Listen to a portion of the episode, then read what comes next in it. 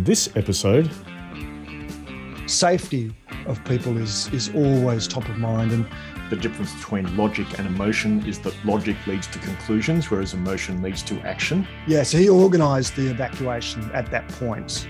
So pretty much unauthorized. You know inspiring and chilling at the same time. And sad right? But still yeah.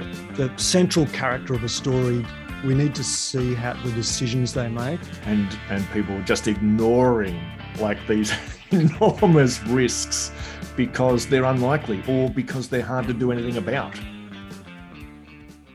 Welcome to Anecdotally Speaking, a podcast to help build your business story repertoire. Hi, everybody. I'm Mark Schenk, and you'll note that I'm not Shawn Callahan. So, Shawn's having a few days off. So, joining me on the podcast this morning with a very topical story is uh, head of our Story Powered Sales program, Mike Adams. Welcome, hey, Mark. Great to have you back on the program. Of course, you're no uh, no stranger to the podcast. Been uh, been on multiple times.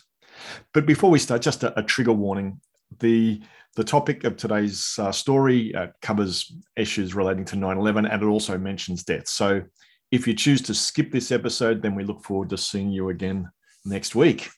So, Mike, um, before we get started with the story, I've been watching some of the recordings of the story competition, which you run at the end of the story powered sales program. I'm just amazed at how good these salespeople are at talking about their, their products and services and kind of connecting with their audiences after doing the program, especially compared to what they're like at the start. Yeah, that's right. Well, the story competition has been a, a revelation, I suppose, of uh, virtual training compared to face to face because when we ran story powered sales as a face to face event, I would try to cram a little competition at the end of the day. And you know how things are when you're trying to herd a program. You know, we've always put a lot into this course, so it's difficult to get through in one day. And so the time was squeezed down. And we typically put into groups of maybe, you know, if we had a cohort of 16 people in a course, we maybe have four groups of four, and one person would tell a story from each group. But it was always rushed at the end of the day. And there wasn't really time to think about what you'd learnt to prepare and create, you know, practice that little competition. So now we do the story competition one to two weeks after the fourth workshop. So we're doing four two hour workshops with story powered sales. And that's enough time for teams to, to get together virtually, think about the stories they want to tell. Every single person in the team tells a story, as you observed. And we put a little bit of um, extra pressure on by bringing in observers from their senior management to help judge the relevance of those stories in the competition. And the result has been incredible because, as you observed, you know, people go from, you know, learning about storytelling to telling very good stories through that process. And and one more thing which you maybe didn't observe, which we then uh, extract those stories, we do coach them again, and put them into the into the team story bank. So that's part of the the capture of those stories. So, yeah, so yeah, that they, they overall can be very happy everybody. Yeah, by everybody in the organization. I guess for me, the thing I, I love is that you can see the like the lights, the light bulb going on, uh, the, the the switch being flicked when people go, "Wow, this story thing, it it works, and I can do it." Yes. I, I kind of love it when they have that moment and and they realize just how effective it is. So anyway, um, I as I say, I've been really enjoying watching those those recordings. So uh, Mike, you've got the story for this week. So uh, over to you. Yeah, a little introduction to today's story. It's topical time. Obviously, we're at, at the 20th anniversary of, of 9-11. But there's a story from 9-11 that that I have been telling in business for quite a long time. I spent most of my sales career in resources industry in mining and oil and gas and safety of people is is always top of mind. And there's a few really difficult things in terms of leadership to lead safety um, that we need to work out how to get around. The first one is we're often trying to prepare for catastrophic but rather unlikely events you know things that almost never will probably will not even happen in the lifetime of the people that you're training them but you're wanting them to take it seriously. And the second thing is that uh, it's it's an act of imagination to imagine what how bad things might be and how they might get out of control. And if you can't put people you know if you can't get them to see the situations and how they might be it do, it's not real, right? So you either need to find ways to actually put people in tough situations. And I, you know, I know companies like construction company that will take new hires up to the top of a construction crane just to get them to feel how unsafe it is to be at heights, for example. Or you need to use stories, right? And so today's story is really an example of giving people an experience in story of what it might be like in a catastrophic situation and how you might behave. Yeah, so I'm reminded of uh, Donald Calne, who's the Canadian neurologist who wrote the book Within Reason.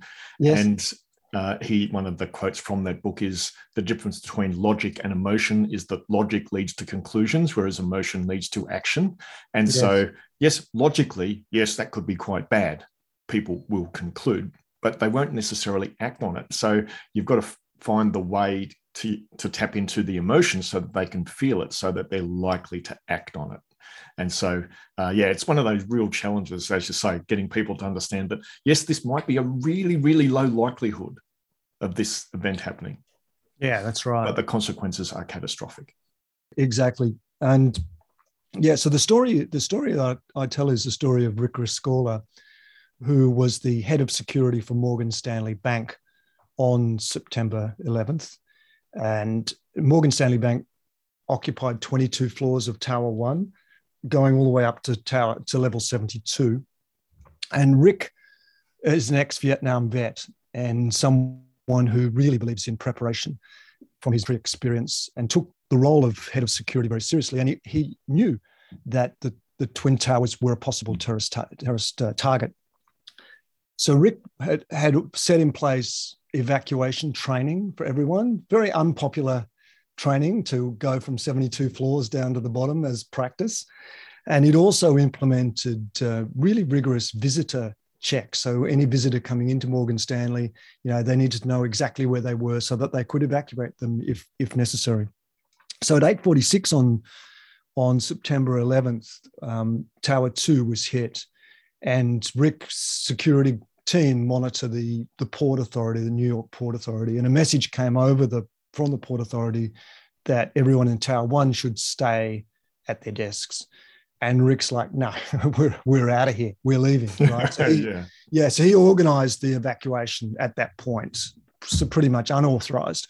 But he said, no, we're out. So he contacted all his, he had um, wardens for every floor, all of those, and okay, evacuating now.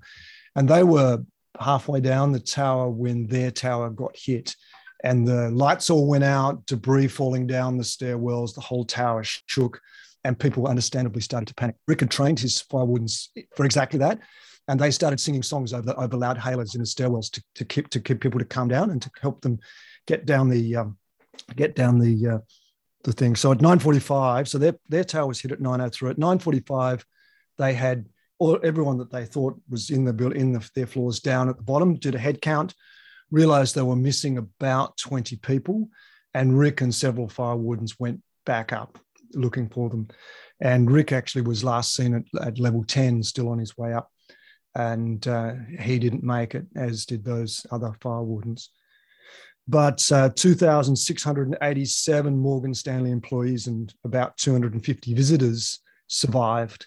And the, you know, and the point here is that he, he'd planned, he'd actually planned for that event and knew what to do. And he had people around him that knew what to do, and it succeeded. It was a successful plan in terms of what he was able to achieve. Wow, that's like that's both you know inspiring and chilling at the same time and sad right but still yeah um yeah so it just shows you that um whilst we can't predict the future we can predict and be ready for catastrophic things, including pandemics and other things. You know, it's mm, possible yeah, to yeah. be ready for these things, and the consequences are so dire that it's worth putting effort into into planning for something like that. Okay, so the the first step is that we will talk about what is it that makes that story work, and and just for me, one of the you know, straight off the bat, um, it's about life and death, and humans are really, really attuned to the topic of life and death. And so, any story that's got life and death in it tends to have a strong emotional impact, as that story does. And I just want to add that un- until last week, when you told me that story, I hadn't heard that before. Right. Yeah. It's a somewhat well known story, particularly in the US. Um, yeah. The, the moment, the what what stands out for me in that story is I can imagine myself in the stairwell, going down the stairwell, and a plane hitting that thing, and, and people panicking. I can really imagine that moment. Um, yeah, I mean, it must have been terrifying. Yeah, and so the, the, the description they gave of the lights going out, the the debris falling, the the building shaking, that really adds to the impact of that because that's yeah. a moment of terror. Yes. Yeah. And what makes it a totally poignant story is that Rick himself didn't didn't make it, and obviously yeah. that's you know a very sad part of that story. But that also yeah, he, he, was a guy who was you know like committed to doing his job. Absolutely, um, as were so many who died actually. yeah, doing their job. Yep. Yep. And it would have been just so easy to to like unquestioned if you had decided not to go back up. Yeah. I mean like to, no to save that many people already is incredible yeah. already. Um, yeah. So yeah, again, that's uh, really poignant. Yeah. I, in terms of sorry, yeah. So I think those are the yeah, those are clearly elements of the story. We can see we can see the decision making of Rick. You know, the the central character of a story. We need to see how the decisions they make and what they might have done or might not have done. Stories always have kind of two aspects like that. So he might have just said, "All right, the port authority says stay put. Let's stay put." Uh, he might have, like you said, just done the roll call and thought, "Well, that's close enough. yep. Yeah. But even more broadly, he might have taken the job of, of head of security uh, in, in, seriously in a different way and had lots of plans, but not forced people to go through the uh, the drills. That's uh, right. Uh, and and of course, that the, the idea of doing the drills is that you get familiar with the thing and you can do it faster, safer, etc. You can do it in the dark, for example. Yeah. yeah probably doesn't make Rick the most popular guy in no. no. No. I read a little bit about him from his army days, and he he was actually decorated a platoon commander. And um, um, there's a Mel Gibson movie made uh, based on his character from Vietnam. So he was a very well known leader, hands on leader in the military as well. Uh, and actually well liked by his by his soldiers. Uh, yeah. Okay. Mm. Yeah. So, just in terms of using the story, Mark, um, that's one of the stories that I've used ever since I started consulting because my first uh, client was a building services company that sold fire warden training. and um, and one of the one of the most difficult things about selling that kind of service is in Australia, uh, fire warden training is not mandatory uh, in any state except Queensland, which surprised me. Um, you know it's highly recommended and if there's an accident an employer could find themselves you know in legal trouble but it's not mandatory. So you know why should you pay for that? And you know here's a story that can make you know can get a client considering the longer term implications. So this story is used every every week at that company since we we train the people. Yeah and again a, a great example of how uh, emotion leads to action. And exactly. people can picture it you know they can picture that event happening they can imagine it as you said and they're much more likely to act that's right. to, to mitigate it. And so yes. for that for that company i imagine that that helped them sell a lot of fire warden training. Well exactly. It, it, it just helps their buyers see things from a different perspective. So they're getting this sort of typical objection you know we don't really have to we don't see the need you know and you go well yeah you could take that you could take that view but on September 11th, Rick Rescorla, and then you you're into that story, yep. and then you say you see there's another way to look at this, right? It's, um, yeah, and uh, in projects, you know, looking at the risk register in projects, and and people just ignoring like these enormous risks because they're unlikely or because they're hard to do anything about.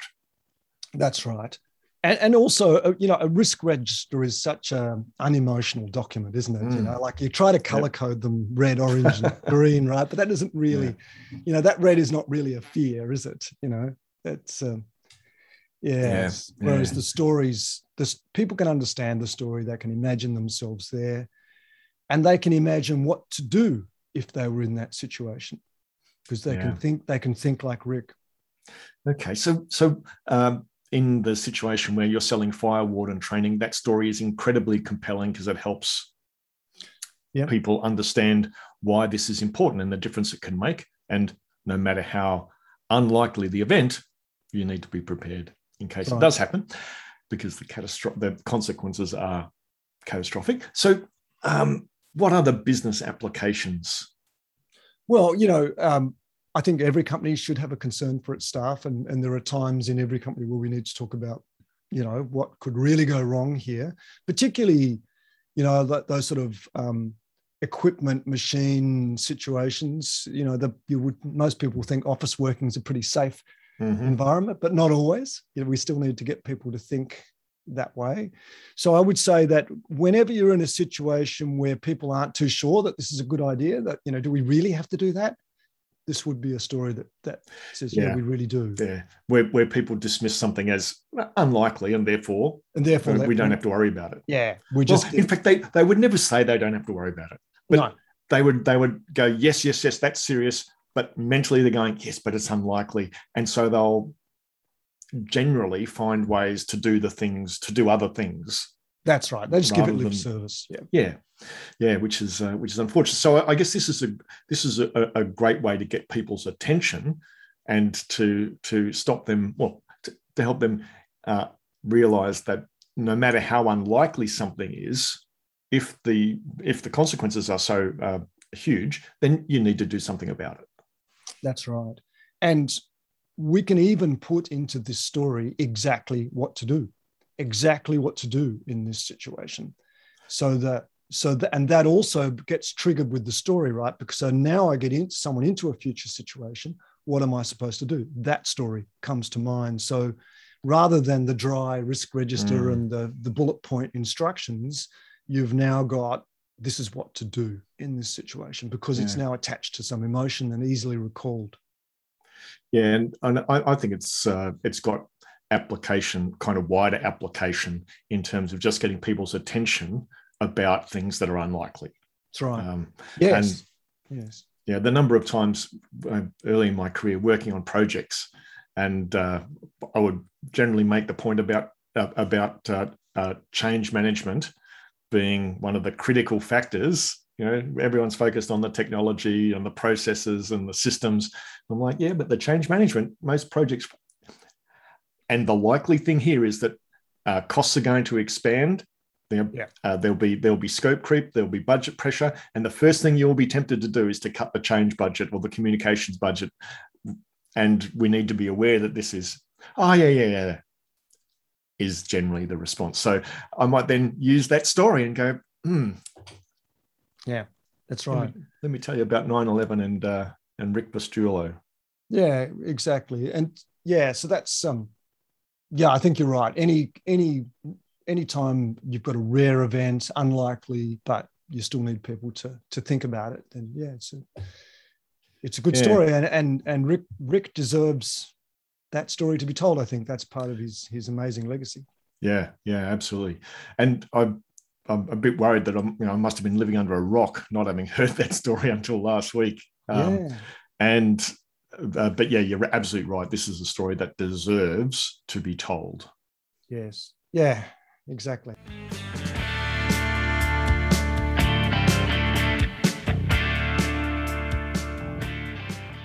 All right. So so so the practice is that we give the story a rating, and so uh, because you told the story, I'll go first, Okay. and I'm going to give this story an eight.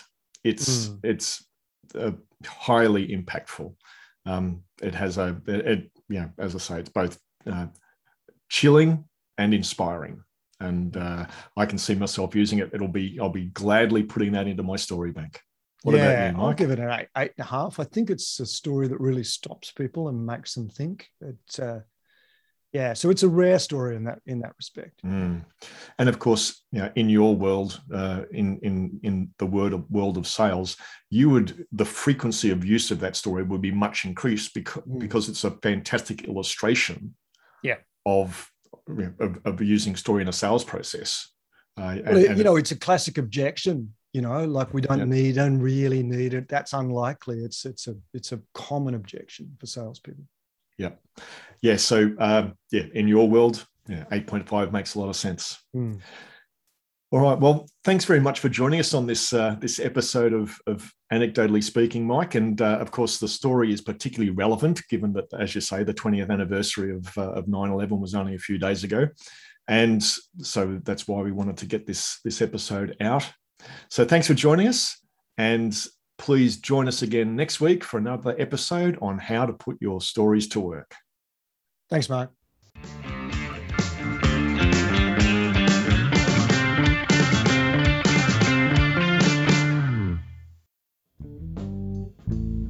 Anecdotally Speaking was engineered by Dave Stokes from Author to Audio.